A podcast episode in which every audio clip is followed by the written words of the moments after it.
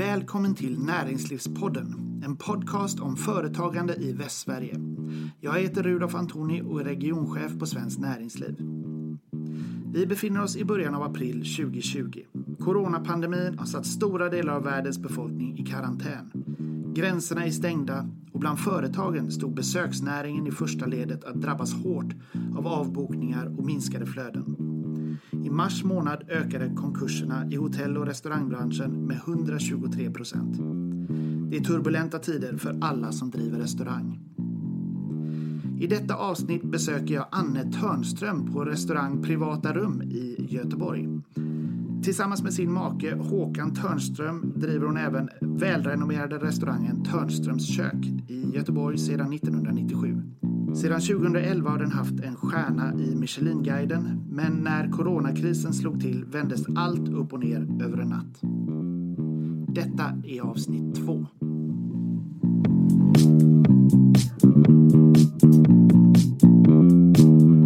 Ja, då sitter jag här nu med Anne Törnström.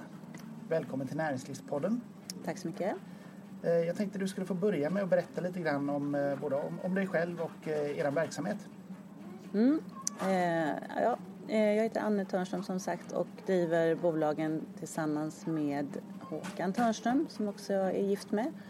Eh, vi har två bolag, eh, Törnströms kök och sen Törnströms event som vi har drivit 23 år respektive 10 år i Göteborg. Det är lång tid. Väldigt lång tid. Väldigt lång tid. Hur, hur, har, hur har den verksamheten utvecklats under den här tiden?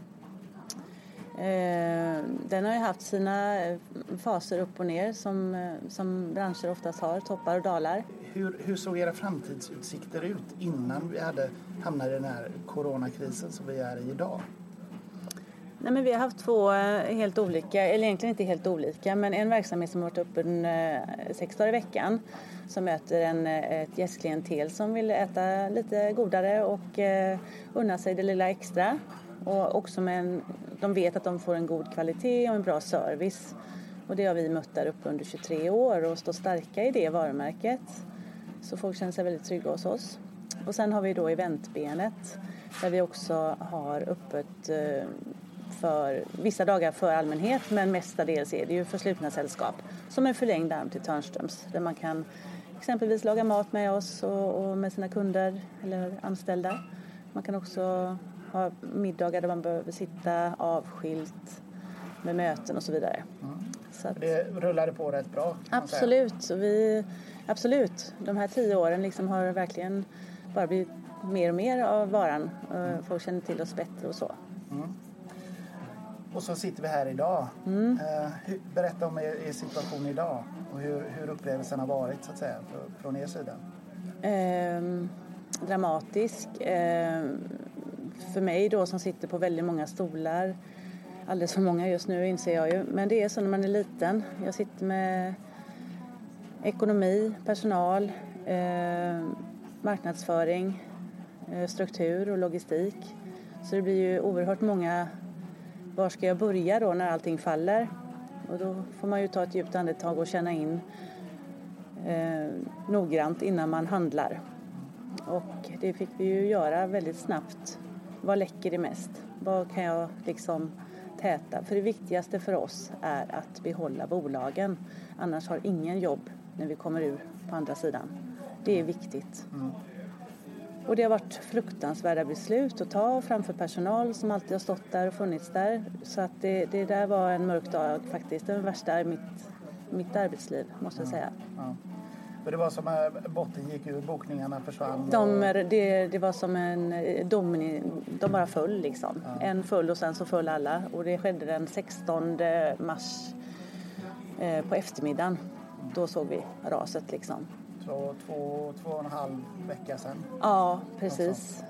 Och eh, sammanfattade lite på tisdagen då, eh, jag och Håkan och jag sa att vi måste göra någonting här för det rinner, vi har väldigt stora omkostnader på Törnströms kök. Det är en dyr maskin och, och eh, med tarnströmskök. öppet sex dagar i veckan, höga per, personalkostnader. Så det var där jag kände att vi måste ta ett beslut eh, så vi minskar det. Men samtidigt kan vi ju inte ta bort alla. För då kan vi inte ens växa. Så det är viktigt att växa och då såg jag eventbolaget som kan producera. Så samma dag tog vi då beslut att nu kör vi ut luncher. Må det bära eller brista. Vi hade inte en bokning på en lunch. Vi hade gjort det förut.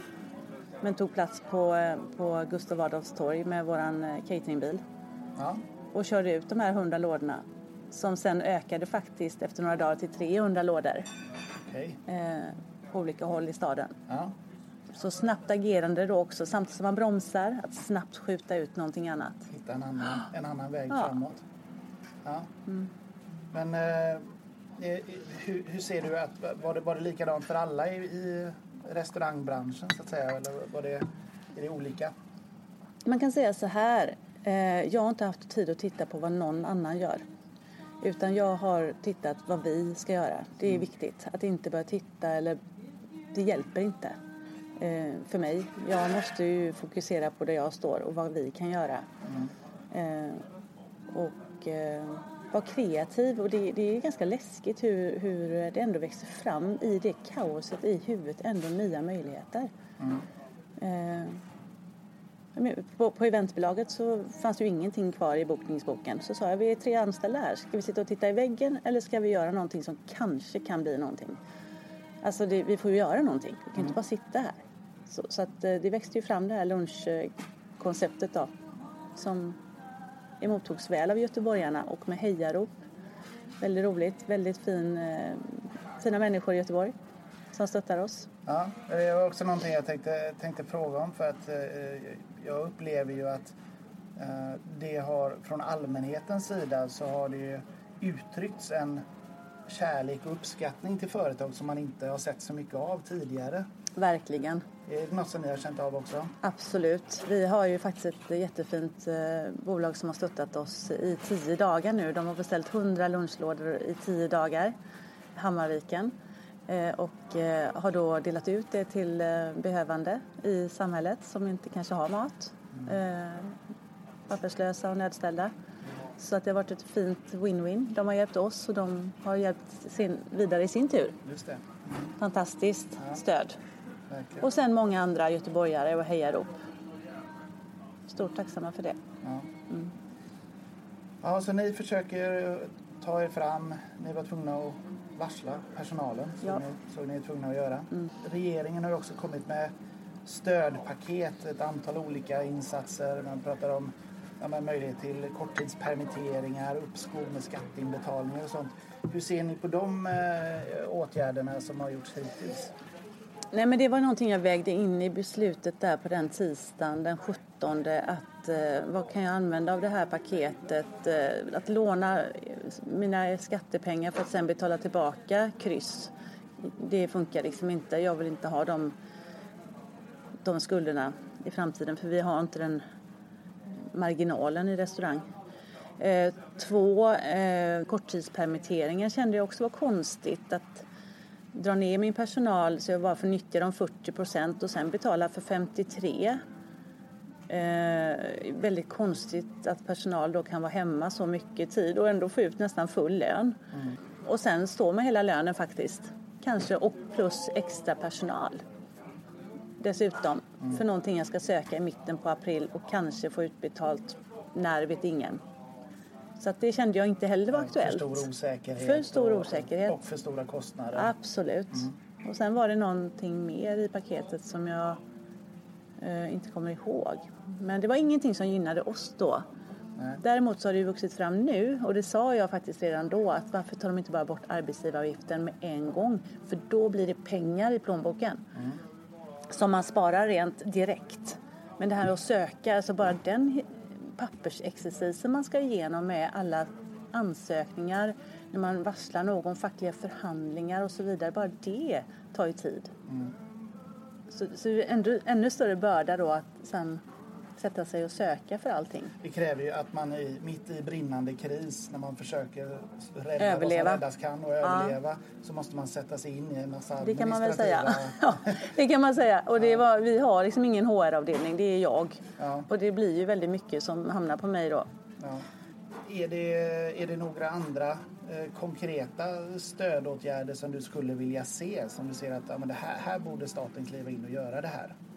Ja, jag har inte hunnit läsa på riktigt med eh, hyresbilden. Eh, från, jag... det, är, det är ju ett förslag där att, ja. att om, om fastighetsägaren väljer att reducera hyran mm. eh, så står staten för halva den kostnaden mm.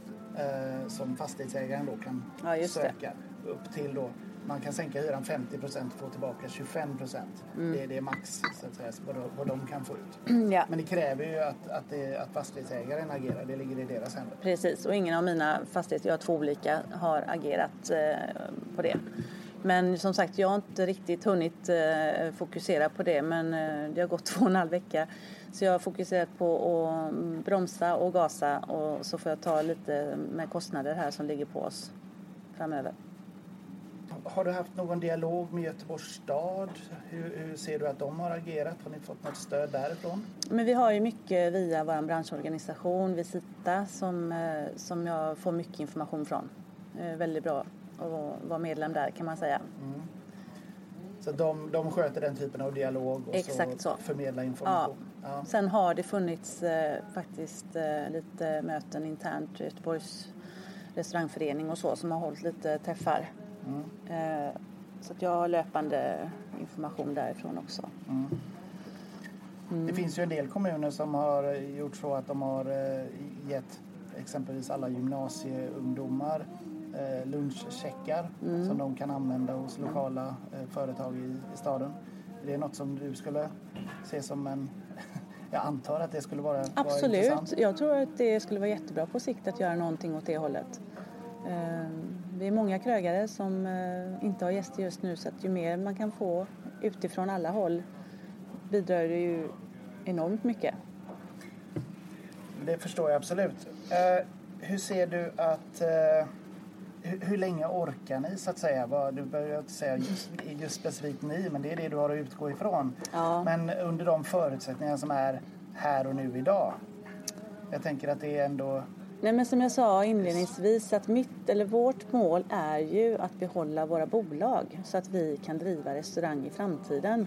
För att kunna ge oss själva jobb och vi kan detta, vi tycker det är roligt och kunna ge och återskapa jobb i framtiden. Så det är det viktigaste för mig, att hålla bolagen levande. Eh, Eh, nu är ju det här en kris och den tving, man tvingas in i att hitta nya kreativa lösningar, mm. nya vägar att mm. nå sina kunder och sådär. Eh, tror du att om vi bortser från, vi säger coronakrisen blåser förbi, folk kommer tillbaka till någon slags normaltillstånd. Mm. Eh, Kommer ni fortsätta eh, köra foodtruck, eh, lunchleveranser? Ja men det tror jag faktiskt. Det är faktiskt väldigt roligt. Eh, ja, man måste ju ändå se det roliga i allt man gör annars så blir det väldigt mörkt. Nej men det är ju det som är så häftigt tycker jag att man föder någonting ur en kris och det kan faktiskt bli varaktigt. Så att helt klart. Det finns möjligheter där i alla fall? Oh ja. ja. Mm på väldigt kort tid så har ju i princip hela besöksnäringen gått på knäna. Mm. Vi pratar hotell och restauranger och, och många små bolag i transportsektorn ja, och sådär. Det visar också att det finns en enorm sårbarhet i den här branschen. Mm. Finns det något sätt att bygga upp den annorlunda framöver tror du? Så att man har en större stabilitet? Delat ägande eller Mm. Eller, eller, är det en bransch som, som lever på att vara ganska kortsiktig, ganska, vilket ger utrymme för ganska mycket kreativitet? Och, och... Nej, men alltså det är ju en styrka vi har i den här coronakrisen är ju att vi har funnits aktiva så länge som 23 respektive 10 år. Men jag kan ju säga du har inte likviditet om du har drivit restaurang i ett eller två år om det inte har varit något extraordinärt. Eh, vi har inte stora marginaler. Så att jag förstår att många redan har gått omkull eller är på väg att gå dit hän. Vilket är fruktansvärt, för det är ju en dröm. Det är ju någonting man har trott på. Man har tagit sina besparingar och satsat och så på så kort tid slås omkull. Även vi har ju självklart kommer ju inte gå, gå obemärkta ur det här även om vi står kvar som företag. Det känns ju såklart. Eh, men där kan jag inte titta nu. Nu måste jag titta framåt kan inte liksom titta på vad jag förlorar utan vad kan jag vinna istället. Mm. Har ni några mer idéer i bakfickan, S i rockärmen, något som du funderar på som du skulle vilja prova som eh, kan komma framöver? Jo, men det poppar popcorn i huvudet hela tiden om man säger så. Den är inte tyst så många timmar per dygn, min hjärna, utan den, den spinner. Men det är också farligt för man måste ta hand om sig. Mm. Annars så kan det gå också fel. Eh, men eh, jag har ett litet block som jag alltid bär med mig och krafsar ner. Men jag är också väldigt bra på att skjuta ut saker. Även om de inte är helt formade och slipade på kanterna så ibland måste man bara skjuta ut saker och inte vänta på, på, på eh, man måste våga tror jag. Det är det väldigt viktigaste, våga. Tack så mycket för det här samtalet och ja. tack för att du medverkade i Näringslivspodden. Tack så mycket. Tack. Du har lyssnat på Näringslivspodden, en podcast om företagande i Västsverige. Jag heter Rudolf Antoni och är regionchef på Svenskt Näringsliv.